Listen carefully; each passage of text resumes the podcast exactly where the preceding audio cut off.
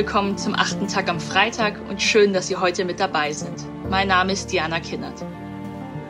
Als ich mich vor einiger Zeit an einer Debatte über Nachhaltigkeit beteiligte und auf grüne Wirtschaft statt Verzicht setzte, wunderte sich die Politikwissenschaftlerin Ulrike Gero. Sie verwies mich auf Matthäus 6,19. Häuft in dieser Welt keine Reichtümer an. Du sollst nicht horten. Was war an Verzicht links? War er nicht urchristlich? Ich war vor allem als Mitglied der CDU angesprochen. Was heißt das C in CDU für mich? Heute denke ich, mein Glaube ist geheimnisvoll, nicht sagbar, er ist nicht in einfache politische Aussage, schon gar nicht in Kampagne zu übersetzen. Das würde Glaube nicht gerecht. Im Gegenteil, es verzwergte ihn zu bloßer Kampagne. Vor über drei Jahren begegnete ich einer Frau, die diese Haltung in mir bekräftigte. Lisa Catena ist Schweizerin. Sie ist Komikerin, Humoristin, Satirikerin. Sie moderiert eine Satiresendung. Und was mir die Religion mein Glaube ist, ist ihr das Humorgeschäft. Denn auch Lisa Catena beobachtet ein seltsames Rollenspiel. Für die Witzchen und Provokationen, die Spitzen, sind heute die Wortführer der Parteien zuständig. Und für das ernste Wort, das Anständige, die Satiriker.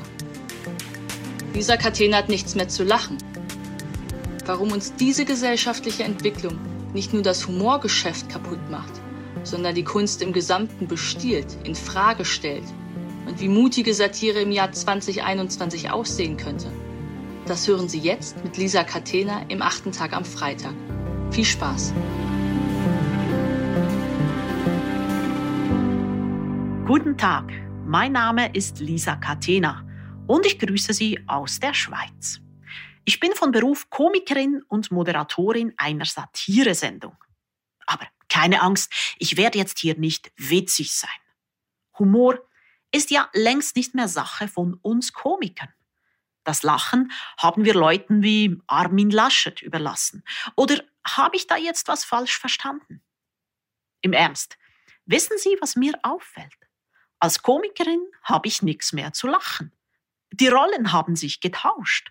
Für den Humor, also die guten oder auch weniger guten Scherze und die Realsatire, dafür sind heute die Politikerinnen und Politiker zuständig.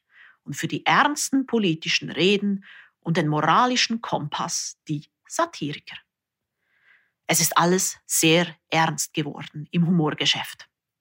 Oft frage ich mich bei Satiresendungen im Fernsehen, ist das jetzt noch Humor oder einfach ein Leitartikel auf zwei Beinen?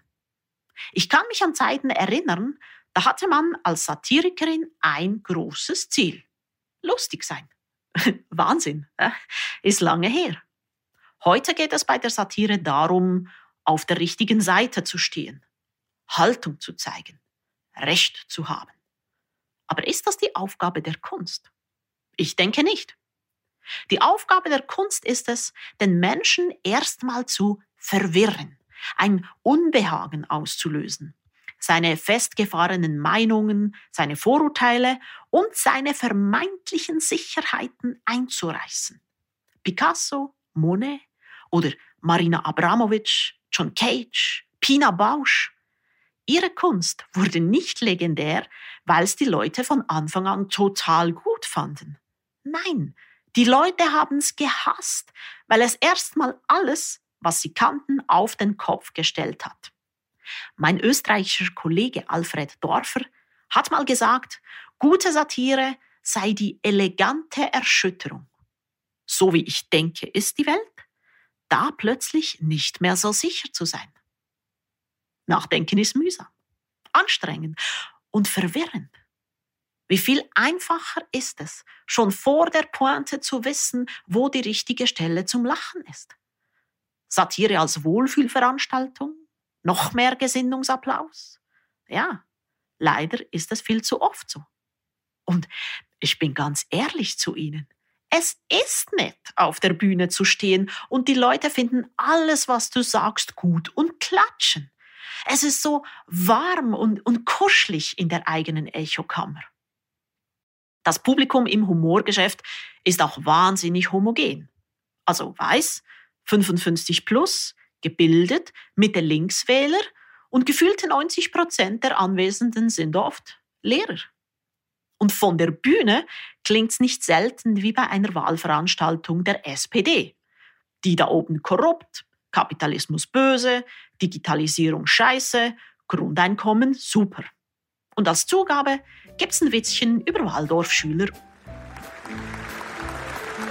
immer, Waldorfschulen, das ist doch nur so Namentanzen und so. Also das, ist, das ist ja völliger Quatsch. Ne? Die können natürlich heute auch ihre Anschrift und ihre Telefonnummer, klar. Und Thermomixer. Guck mal, ich habe jetzt meinen neuen Thermi. Hm, damit kann man alles machen. Das kann man mit euren blöden Kochtöpfen gar nicht mehr. Ich hörte mal einen Zuschauer nach der Vorstellung sagen, lustig war es nicht, aber er hat recht. Warum stört mich das Predigen vor Bekehrten so sehr? Weil sich die Satire damit irrelevant macht. Eine Kunstform, die nicht mehr verstörend ist oder krass oder auch mal brutal erscheint, sondern die Hauptsache einfach nicht anecken will. Die macht sich am Ende überflüssig. Ich habe im Jahr 2015 angefangen, in Deutschland aufzutreten. Das war gleich zu Beginn der sogenannten Flüchtlingskrise. Und ich fand das damals ja so spannend, nach Deutschland zu kommen. Ja, was macht ein Land mit dieser Situation, habe ich mich gefragt. Da ist so viel Potenzial für die Kunst, für Diskussionen, für neue Sichtweisen. Und diese Auseinandersetzung, die gab es tatsächlich. In anderen Kunstrichtungen. Ich erinnere mich zum Beispiel an das Buch Erschlagt die Armen von der indisch-französischen Schriftstellerin Sumona China. In ihrem Buch hat sie uns die ganze Zerrissenheit und Unlebbarkeit des Asylsystems quasi in die Fresse gedrückt. Das Buch war total kontrovers und hat mich und tausende andere auch erschüttert und zum Nachdenken angeregt. Das war richtig gute Kunst. Und was hat die Satire in dieser Zeit zur Diskussion beigetragen? Nun ja, die millionste Horst Seehofer Pointe, handsame AfD-Witzchen und ganz viel Beteuerung, auf der richtigen Seite zu stehen. Schade. Ich habe mir mal überlegt, wie mutige Satire im Jahr 2021 ausschauen könnte. Mutig für mich wäre zum Beispiel, auf einer AfD-Demo die Bühne entern und dort meine Meinung zu einer schönen Multikulti-Gesellschaft zu sagen. Mutig wäre auch, die tolle Pointe über Präsident Erdogan einmal im türkischen Kulturverein vor überzeugten Erdogan-Anhängern zu bringen. Mutig wäre, die scharfen Spitzen über die katholische Kirche in Rom abzufeuern, vor 2000 radikalen Opus Dei-Anhängern. Mal schauen, ob ich mich traue. Ich hoffe, dass die Satire künftig wieder vermehrt antritt, um Verwirrung zu stiften, nicht dem Publikum nach dem Mund zu reden, aber sich auch nicht im stumpfen Dagegensein zu erschöpfen. Ich wünsche mir, dass wir Künstlerinnen und Künstler uns wieder trauen, Unbehagen auszulösen und dass wir Publikum finden, das zulässt, dass der Humor gehörig an seiner Weltanschauung rüttelt.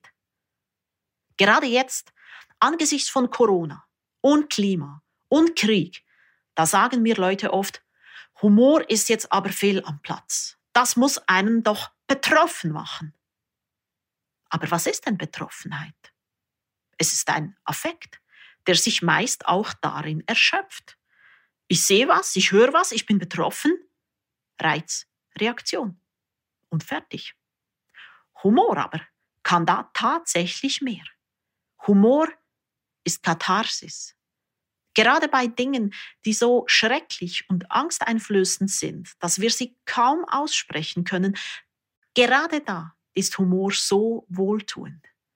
Diese kleine Verwirrung, die der Humor auslöst, die kurze Explosion, wenn Lachen aus uns herausbricht, lässt uns innehalten und schafft damit eine kleine Distanz zum Gefühl von Angst und Überforderung. Diese Distanz ist heilsam. Buddhistische Meditation lehrt seit 2500 Jahren, dass diese kleine Distanz zu uns selber und unseren Gedanken der Schlüssel zum Glück ist. Und Viktor Frankl hat gesagt, zwischen Reiz und Reaktion liegt ein Raum. In diesem Raum liegt unsere Macht zur Wahl unserer Reaktion. In unserer Reaktion liegt unsere Entwicklung und unsere Freiheit. Also bitte, wagen wir wieder Humor und Satire. Überlassen wir die guten und die schlechten Witze nicht dem politischen Personal. Sonst wundern wir uns dann plötzlich, wenn am Schluss nur noch Laschet lacht. Unpassend, unangemessen. Ich ärgere mich darüber. Es tut mir aufrichtig leid und dieses Bedauern mit aller Kraft ausdrücken möchte.